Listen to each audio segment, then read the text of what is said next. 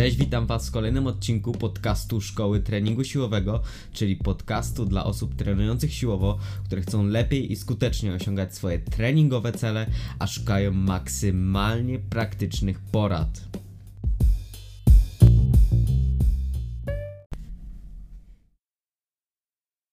Dzisiaj dowiesz się, czy stopień zaangażowania mięśnia w dane ćwiczenie ma rzeczywiście znaczenie. Więc najpierw chciałbym przedstawić Tobie te dwa popularne podejścia. Jedno się nazywa podejście stricte naukowe, gdzie patrzymy na stopień zaangażowania mięśnia w, danym ćwiczeniu e, poprzez to, że ma, poprzez wskaźniki EMG, e, czyli elektrycznej, e, elektrycznego pomiaru zaangażowania mięśniowego w dane ćwiczenie, danej grupy mięśniowej. No i drugie podejście typowo bro, typowo e, kumpla z siłowni, typowo wujka, który się oczywiście najlepiej na wszystkim zna, e, który nam powie, że ćwiczenie XYZ jest najlepsze na dany, mięśnie, na dany, na dany mięsień, bo jemu pomogło. I uważam, że między tymi dwoma e, rodzajami między tymi dwoma podejściami należy zachować balans. Tylko teraz czym jest ten balans?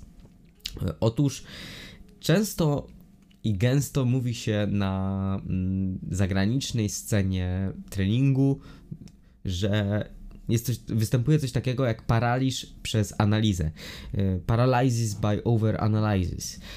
I oznacza to, że nadmiernie analizując dane, dane ćwiczenie, dane zaangażowanie, załóżmy mięśnia, a nadmiernie angaż, y, analizując mm, pewne pewny aspekt, czy to treningu, czy ogólnie życia, e, się, wprowadzamy się w ten paraliż, przez co nie wykonujemy tak naprawdę tej pracy, o której nam chodziło.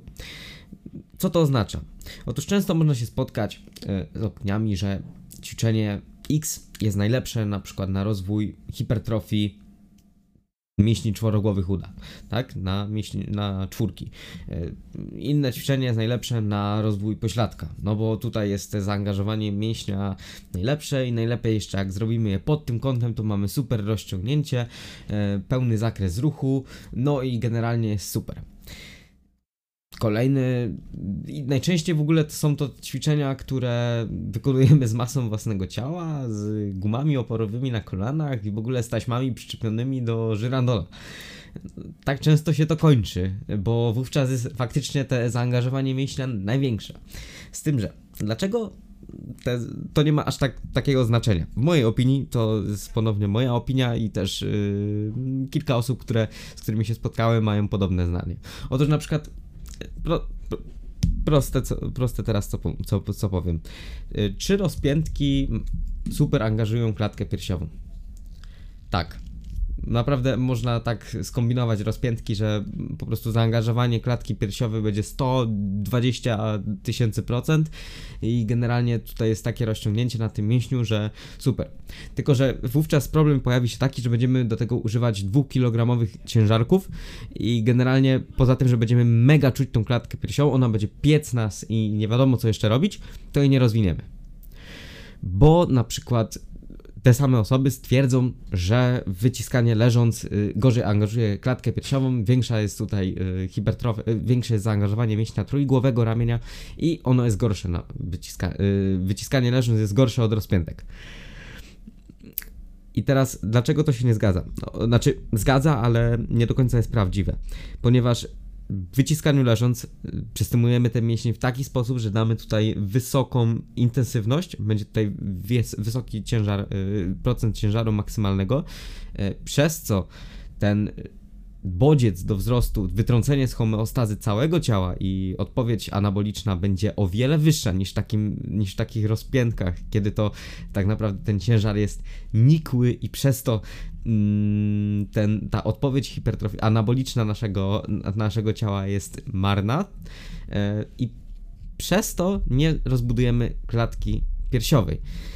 Dlatego w mojej opinii mm, najlepszym rozwiązaniem jest po prostu połączenie tych obu światów i wykonanie najpierw takiego wyciskania leżąc na wysoką, e, czy tam na średnią, taką zrównoważoną ilość powtórzeń, na względnie wysokim procencie ciężaru maksymalnego, kiedy to będziemy walczyć chociażby o to, żeby ustabilizować się, żeby y, odpowiednio się napiąć, żeby to faktycznie było ciężkie ćwiczenie, wykonywane właśnie siłowo, a nie tylko wykonywane hipertroficznie, kulturystycznie. Oczywiście taki trening też ma w jakimś tam aspekcie tak, równie, dobrze, równie dobre zastosowanie, ma swoje miejsce, ale wykonując tylko i wyłącznie pracę stricte hipertroficzną, kiedy to będziemy wykonywać e, powtórzenia, na, powtórzenia bardzo wysokie, na przykład między 12 a 15, e, kiedy to nie będziemy angażować właśnie tych wysokoprogowych jednostek motorycznych, tak naprawdę to nie będzie dawało nam rezultatów. Musimy zmusić nasz organizm do tego, żeby żeby on zaczerp, żeby, musimy, żeby on zaczerpnął dług, żeby chciał rozbudować dany mięsień, żeby chciał się wzmocnić.